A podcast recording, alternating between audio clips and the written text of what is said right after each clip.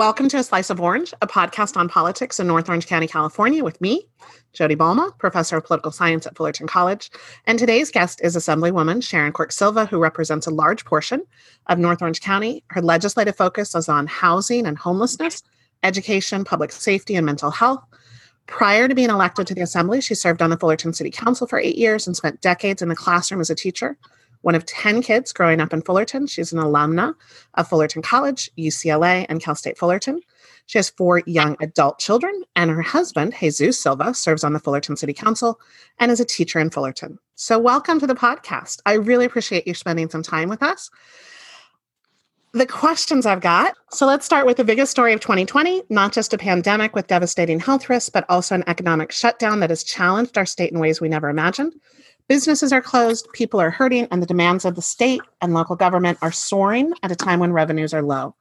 How do you balance those needs with fiscal reality, and what can the state do to help our local communities and people? That is a tough question to start off, but first, thank you for having me. Uh, I think one of the major things that uh, is noted is with local government, state government, and even our counties, uh, revenue, as you stated, is not coming in because businesses are being closed. So the state has found itself in a $55 million budget deficit. That simply is incredibly difficult to uh, not only deal with, but especially after us coming in starting the year with a focus on housing and homelessness. So it's tough. I would say And that's simply, and that's billion with a B, right? That's right, huge. billion. And it, I, I would say some we are not all in this together, which basically means that uh, we know that some families are able to get remote work.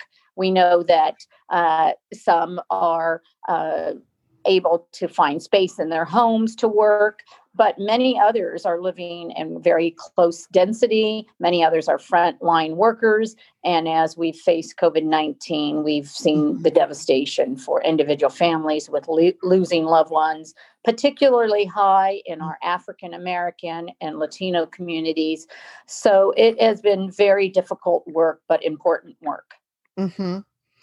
So the legislative session just ended August 31st, or uh, to be exact, the early morning of September 1st. You uh, continued on in the morning. First, um, what bill is on the governor's desk that you most want to see signed, whether it's yours or somebody else's? What do you think uh, he needs to sign first? Uh, well, he actually signed a bill that was very important to me, which was uh, an extension of the eviction moratorium and that he signed uh, right after it was sent to him. So that was a few days ago. And the urgency was that on September 1st, families mm-hmm. would start to uh, face the eviction process. Now, it's not a perfect bill. We know that there will still be uh, individuals facing eviction. Those would be individuals that were already in the process of eviction before COVID hit. But uh, there's a little bit of reprieve for those that are facing eviction because of COVID. They'll have to show uh, that their circumstances are due to COVID and mm-hmm. pay 25% of the rent, rent up until February 1st. But we know that's not enough. We're going to have to come back either in January or work with the federal government to work with us on solutions as well as banks. So right. we still have work to do. Right. And and one of the reasons I think that an eviction moratorium is so important is because you know it is expensive to be poor. Um, and and that and and the housing insecurity one of what you know you, you know our our nonprofit partner pathways of hope works really hard to stop people from being evicted because the cost is so much higher once someone exactly. loses and yeah. and what people don't always know is that once somebody has been evicted, not only does that stay on their housing record, but it makes it incredibly difficult for them to find uh, right. future housing. And in addition to being evicted, if they then fall into homelessness, it can take years to right. not only recover. And matter of fact, I just read an article that said some of the people that lost housing uh, in the New Orleans uh, back when we had right. the huge um, storm. Was it right. a storm? Hurricane. Uh, they're just recovering now. Yeah. So it, it's we yeah. want to do everything we want can do to keep them in their homes. Yeah, good. And so, uh, you know, clearly, w- when there's a crisis, the executive takes takes a little more power and the executive orders. So, how did the legislature feel about the governor's use of executive powers and orders during the early months of the pandemic? I think initially uh, he he was out in front of it and and was uh, very bold and aggressive, and we saw results from that. I think of course, none of us knew that the pandemic would be not only uh, right. weeks, but now has turned into months. So, with that, uh, the adjustment of getting uh, legislators from both houses back into session, working together with his team, I think uh, some of the legislators, including me, felt like he uh, it went on a little too long. That many decisions were con- being mm-hmm. continued to make be made while we were back in session and we are wanting more of uh, equal, uh, if you right. want to say, uh, three that balance of power. Right. right. Uh, right. And, and, and I think we're moving towards getting that by pushing and really saying, hey, we're here. Right. We're back. We're back. Yeah. Right. Good. So let's let's go back a little bit. Before you were elected to the assembly, you served on the Fullerton City Council, and after the tragic death of Kelly Thomas, you called for police oversight. Um, and and really got involved in uh, you know talking to the people about what needed to be done. Um, what did you learn that might help us now with the cases of police brutality we see, and what kind of reform needs to be done on these local levels? I think what the first response when all of it uh, started was that uh, we really didn't have a relationship with the police department and i'd say individually and as council members. So an example would be we might get a report but we would not know what was happening internally as far as were there other uh, practices that had been reported. So first it was fine understanding what was really happening. Then we had our independent uh, investigator, uh, Gennaco, and it's been a long time I forgot his first name, uh, but. Uh, they came in with about 40 reforms, and much of that was transparency. Uh, mm-hmm. And it does go into not only training but uh, what is excessive use? So now at the state, uh, of course, as we've seen, it appears almost every three weeks another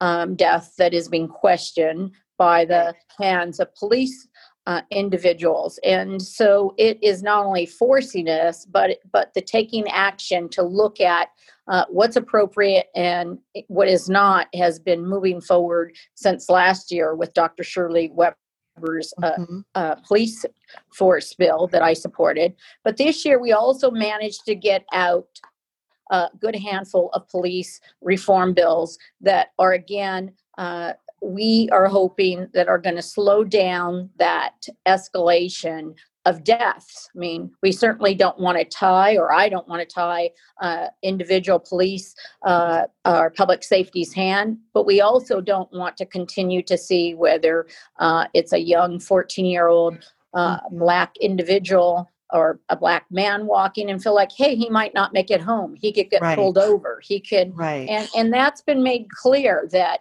again, uh, we assume our experiences are others, but there's nothing like uh, understanding and reading the narratives about whether it's a family, uh, whether it's an individual, of what has happened to them, many times being pulled over in a car. Right, right. And and so when you're thinking about police reform and and now you're at the state level, but your experience at the local level and many in the assembly have that same experience coming from local government. Um, it is so decentralized with you know police chiefs being hired by city managers in local government and so how does the state then come up with police reform and, and you mentioned your colleague um, you know assemblywoman shirley weber um, who's working on things but but how is that discussion where you're dealing with local governments and then the state well, I think my experience at the local government uh, really has made a difference for me once going to the state. but also I think it's really you have to take time to listen and to understand uh, that uh, when there are patterns that are being formed and you continue to see those, uh, it's it's th- this has to be addressed. So mm-hmm. examples are uh, multiple times you'll hear about a police shooting. Sometimes those involved an unarmed, maybe uh, mental sure. health, uh, uh, somebody sure. who has mental health issues, and then later you find out, oh, they really didn't have a gun, or or something like th- right. that. So focusing on the de-escalation, which in fact was about the Kelly Thomas death right. and really analyzing what happened there. And mm-hmm. those tapes are still available. They're still as shocking as they were to me uh, oh. uh, when they came out. I will never understand uh, why that initial uh, police interaction was at such a heightened level by the first police officer that came upon uh, Kelly Thomas. But the second part of it is our mental health system. And mm-hmm. I, I, I sadly uh, believe that what 12 years ago was maybe once in a while you might see a homeless mental health individual individual walking around we now see it regularly mm-hmm. people crossing the street with no shoes people talking right. uh, people with baskets and we haven't done enough at the state under the mental health act to address these issues. We don't have uh, really any type of housing for them. Right. Uh, they continue to be chronically um, homeless, and it's that is one of the major major issues I still uh, want to see. So it's not only police reform, but in conjunction, us addressing the mental health issues, us addressing right. uh, issues, uh, the pipeline from school to prison, Absolutely. us understanding that we have uh, well now pandemic so everything's different but right. even at home we say well you know kids are home now well for many kids they're not home with supervised parents again there's the digital divide and home is not always the safest place and right. we've seen that uh, the numbers go up actually not of of child um, abuse calls, they've actually gone down. But the reason is, as many people are noting, is that's because they're home in very unsafe places. Right. So we have and the, the mandatory reporters are not seeing the right, kids. which usually are school officials. Right. Uh, so uh, this year, one of the things that we had focused on was noting the separation of mental health and healthcare in our institutions. And mm-hmm. this really causes mental health to have a secondary look. And in many ways, then people see mental health as a stigma. And mm-hmm. we really need to have parity with those because if an example being a friend has cancer, people rally around that person, bring meals, go to the hospital, do right. what they can. But if somebody has a mental health issue. It's quietly spoken about, maybe don't say too much.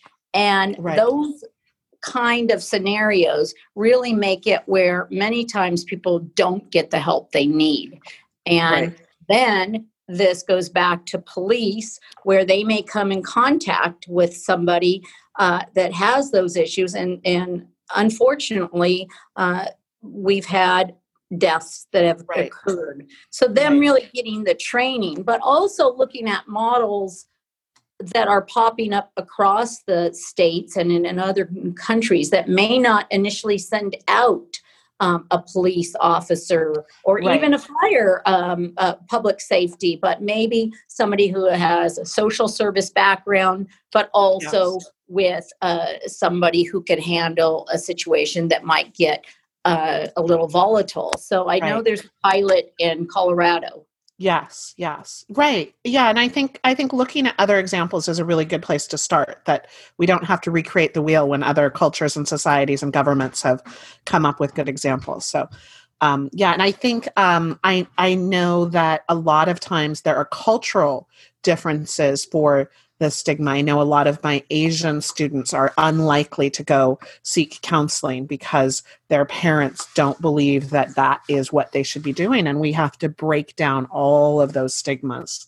Um, so, and I, one of the sad outcomes of, of the pandemic has been increased suicides and yes. sadly at CHOC Host- hospital mm-hmm. which has a adolescent wing they right. have now seen an increase and uh, their huge concern is because they're not able to have access to uh, either individuals uh, really having um, issues that by the time they see them, it's too late. Right, it's too late. Yeah, it's mm-hmm. just tragic for so many people. So, on a positive note, we'll transition. What advice do you have for young people who want to get involved and make a difference um, in their communities? Say, you know, the future is unknown, but we always have to work towards a brighter future.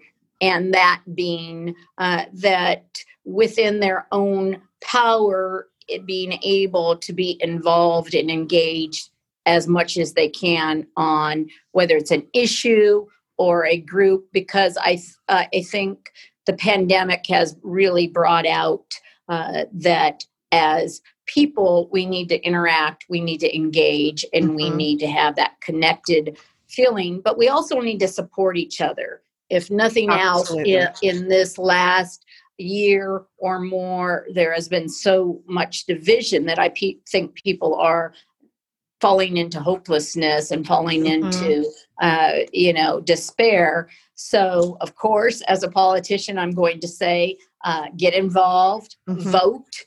That is one way that you can make ch- change.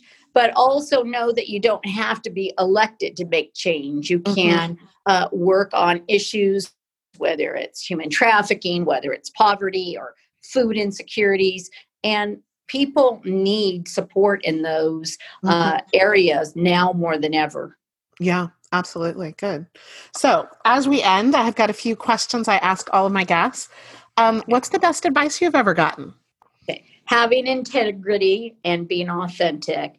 And mm-hmm. by integrity, I mean making sure that if somebody is not watching you, you are who you are at home as the same mm-hmm. as you are uh, out in front and doing things because they're the right thing to do. That's really good advice. Um, what's one book you like to recommend to people? Well, I've been reading quite a few books about uh, immigrants coming over from um, Mexico. And even though that is my background, I hadn't read, if you want to say, novels or narratives mm-hmm. about uh, that experience. So, one of the one, books that I just yeah. finished is called Always Running by Luis Rodriguez. Okay. And he wrote this about uh, his family coming from Mexico and what it was like to settle in the San Bernardino area in the 70s and mm. how he got involved in gangs and mm-hmm. many of his friends were killed. He is now a poet, but it's really a good narrative of looking at what it's like for somebody else to t- start school, speaking a different mm-hmm. language, all of those issues. Yeah. Luis Rodriguez. Okay, good. We'll put that up on the link.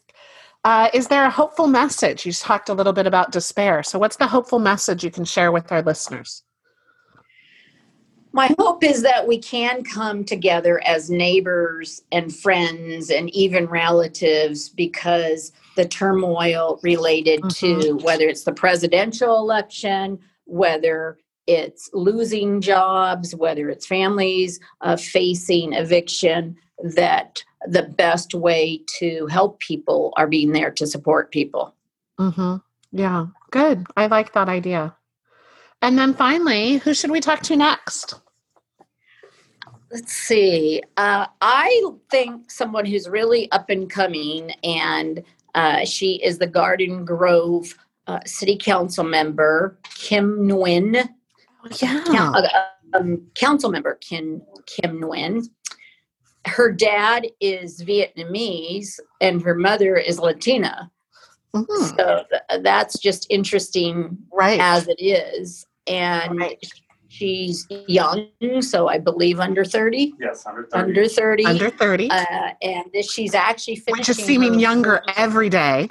Yes, her first term. so I think she started at what twenty five ish. Uh, wow. 25 yeah. elected, and it was back in 2016. So yeah, so she's up for yeah, so she's up for yeah. re-election, but she's had some pretty um, dramatic things. And then I don't know if you've been following the Democrat Party's thing with Jeff Letourneau.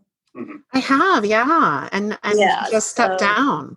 Yeah, so she really led that effort mm-hmm. in um, and a lot of that was you know her father did come come right. from that period and so she wrote yeah. an essay that i thought was really well written but i can get yeah. you her contact i would love that yeah yeah so she I, she's yeah. she's and then Farrah Khan down there from Irvine. Yeah, down in Irvine.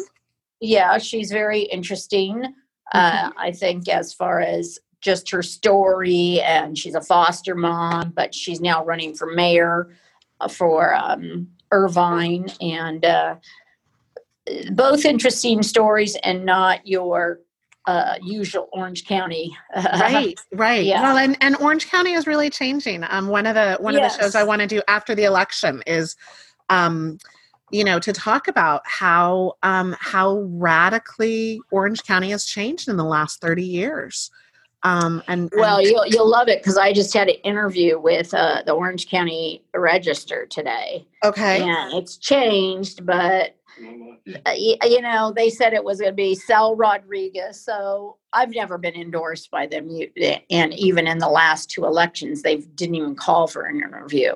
So mm-hmm. that's fair enough, you know. But this time they did, and I was like, okay.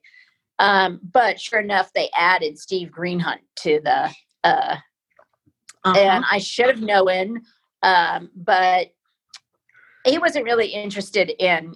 They were more interested in uh, propositions like uh-huh. uh, the 22, the independent contractor, and that was fine. But then, of course, he asked about pensions and kind of the old stuff from the old stuff. Not that it's not relative, but no, right, but right. I felt like, oh gosh, here we are again. Um, yeah, and he's funny. Script. He talks like Chris Norby, really loud, and he's like, "Okay, Sharon, what do you think about?" so I don't yeah. know. My my my feeling is it isn't going to be very favorable, but they have never have been. But we yeah. do, just for your information, we have a, if you want to call it a virtual um, group of elected or at least leaders that we consider, and it's called BWOC, B W O C, and it's Bold Women of Color. Oh. And, you know, so they would be people like um, in in Buena Park, Liz Gonzalez mm-hmm. is elected, or um, Farrah Khan, yeah. uh, Kim Nguyen, Deidre, who's running for assembly um, okay. next door, Michelle Martinez. Uh-huh. And uh, some of it is just very informal, chit chatting. A lot mm-hmm. of us, you know, share the similar stories of, I'm sure. Um, you know, always, not always, but not feeling uh, that we're treated uh, in the same ways our peers are, you know, not even counting men. Um, no, right. But, right. So, but we've also, um, evolve to to now working to support each other, just doing Good. little things, you know, whether it's endorsing each other, whether it's um, yeah. Uh, you know, uh, liking each other's stuff on social media, just things right. like that, kind of lifting right. each other up. Yeah. Uh, and to be honest, if there is a silver lining with this pandemic, is this virtual meetings are so much easier than trying to say, "Hey, let's all meet at so and so's house." Not that right. we won't do that. No, no, but. I, but yeah, it's it's a lot easier, and and it shows us that we can meet virtually, which is a nice thing to carry on. Yeah. And what I think is another group for you somewhere down the line is there is a group um, in Orange County led, I believe, by Tammy Kim um, in Irvine. She's running for Irvine Council, but it's like mm-hmm. Asian Americans Rising. Mm-hmm. Uh, oh yeah, Yeah. Is that a pack or is that a? Um, yeah, and I I'm trying to yeah. remember who's. Um, I did the. I, I was invited, and they gave us massive numbers of tickets for my students for the Asian Oh, American okay, Pacific yeah. Islander Presidential Forum, and Yeah. that was that was that's co-sponsored. Yeah, by they're doing some really good things. Now we don't have a Latina or Latino version of that in Orange County. Mhm. We d- and uh, so that is still where we lack on Mhm. the organization. There is a group in LA called Latinas Lead, Okay. and they are very organized and they do ra- raise money and they do all this stuff. We haven't been able to get it off the ground in Orange County. Yeah. Um, that's There's only so much of- bandwidth. right, right. So, Yeah. but there is the Republican version of that in Orange County. It's called um, Orange County's Top 100 or something like that. Okay. And, you know, so an example of that is that Jesus and I have never been invited to it. It's more of the arm of the Orange County Hispanic Chamber of Oh, Commerce. right. And they also stay within that group and Yeah. really, you know, promote one another and Sure. so forth. Yeah. So there is groups out there for sure that, that are not just the Republican and Democratic Yeah. Party, but they stay within like the Chamber of the Com- Commerce, if you can believe this, North Orange County Chamber of Commerce. They're doing this thing called She Influences, Oh. and they've done it for like they used to have it a whole day, like a women's workshop. And then because of the pandemic, now they're just Yeah. doing like calls once a week. But they've never invited me even to do the flag salute, let alone be a speaker Right. Right. because I don't have any influence, obviously. Clearly. Clearly. Clearly. yeah. So, you know, that's part of the story of being elected. And, Right. um, you know, there's still work to do for sure. There's but still but work you're to right do. that it's changed and there are some real pockets, like Buena Park now. Um, I do they have three? They have three Yeah. Democrats Three now, I Yeah. believe, and Well, we're and looking to get three. We have two right now on the seats. Oh, well, and yeah. Uh fullerton i mean imagine this in fullerton. I, I mean it's hard to imagine but i'm willing to imagine. I mean if you imagine that uh dr kazi wins Right. which i think it's going to be tough it's going to be tough. Jesus ahmad and then a rooney and fred jung. You'd almost have almost every i mean you'd be missing glowing a woman of course Right. but Right. at least you would have like five different ethnicities and i don't Right. know how many languages between Right. the five of them Right. uh, and that that could that could be incredibly dramatic yeah. No, um, absolutely. i'm i'm a little less confident i think kazi would have a chance but now i don't know who's in that race i think they put like four Four de- people. four people they're all going to split the vote right. and and then Rooney, you know, Whitaker has a following, but And name recognition. I mean, incumbency Yeah. is powerful with people not paying attention. Mhm. yeah, but he's usually picked up most of his events when he's run at large. So this Right. is the first time he runs in a district. Right. And then I do, I, I'm pretty confident Fred will get there. Yeah. It seems like that's the the the Yeah. easiest.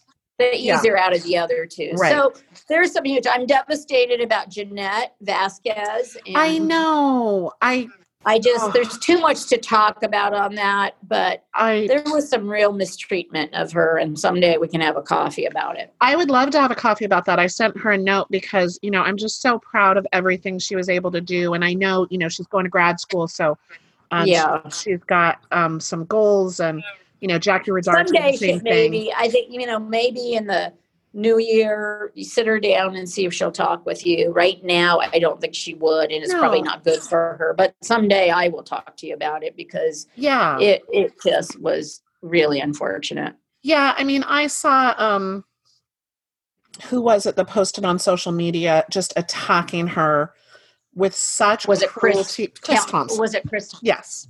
will Yeah. you do a favor for me will you check to see if he ever took that He on did. because i literally called him He okay did. Okay He did because I, the thought maybe got him- somebody had called him because I screenshotted it because I was horrified. and um, just wanted a record of the cruelty that exists in Yeah. local politics because you know sometimes I think um, uh, you know uh, Well, I fought back on that because he called I'm me glad. out on it, and and he he also, in his mind, thought somehow she was leaving because she was getting a big wig job for me. I'm like, no, that you know. But we went back and forth like an hour, Ugh. um, and and every time he started to scream because you know that's what he does I know is I said, see, there you go again, Chris. It's been three seconds. He goes, I'm not screaming. I'm like, well, that sounds like screaming to it me. sounds like screaming. And finally, at the end, um, he calmed down and he did become, for the first time, somewhat decent. And he said, Well, what's going on? And I said, Well, you know, it's her personal life, and I'm not going to tell you about Right. it. I'm just going to say that if it was your daughter, you wouldn't want, you know, anyhow. He said, All right, then I'll take it down. So I thought, Okay, that was decent of him yeah, but you also had all your people piling on on it. right. And, Um, and he wrote it in the first place. I mean, yeah, yeah. One thing That's just to kind of keep an eye on because it's so disgusting that it's disgusting is there was a bill that was passed 145 by Scott Wiener is going viral as a pedophile bill that the legislature is allowing pedophiles to in essence get off the hook. Um, and this bill says it's okay for a you know adult to be with a 10 year old which is absolutely not um, it's too complicated to explain which is one of the reasons i stayed off of it i didn't Yeah. vote for it but i didn't vote against it which i hate doing because no matter what you're kind of in a lose lose there I know, but but um, it it doesn't do that. What it does is try to have parity between a heterosexual couple that say maybe the guy is 20 and the girl is Right. 17 right. and now if that was uh, to be reported the male in that relationship they they could be fined and go to prison because but Right. the judge could also say no i can see Yeah. that this is a relationship but if it's a lgp lgbqt couple like say a 20 year old guy with a 17 year old that guy goes on the sex registry for life Wow. so this is trying to make parity that a judge could still Right. look at it. Doesn't say they get off. It says a Right. judge could still have discretion. But oh my gosh, I, my, my, I have people coming on my Facebook saying thanks Oh. for voting for that pedophile rape guy and Right. and oh and and actually and it would be good for you to look at it Yeah. because Facebook is actually put a fact check on it, which I'm glad they Good. did Good. but even with that people are still not you know it's like they're Right. still not going to believe what it is no. even when it's there and even to Right. have um because it's not a perfect bill at all and to be honest No. it it it's like damn it Wiener like please not now but I know. I Yeah. know. so it's Yeah, like and it- all the democrats in orange county support pedophiles Right.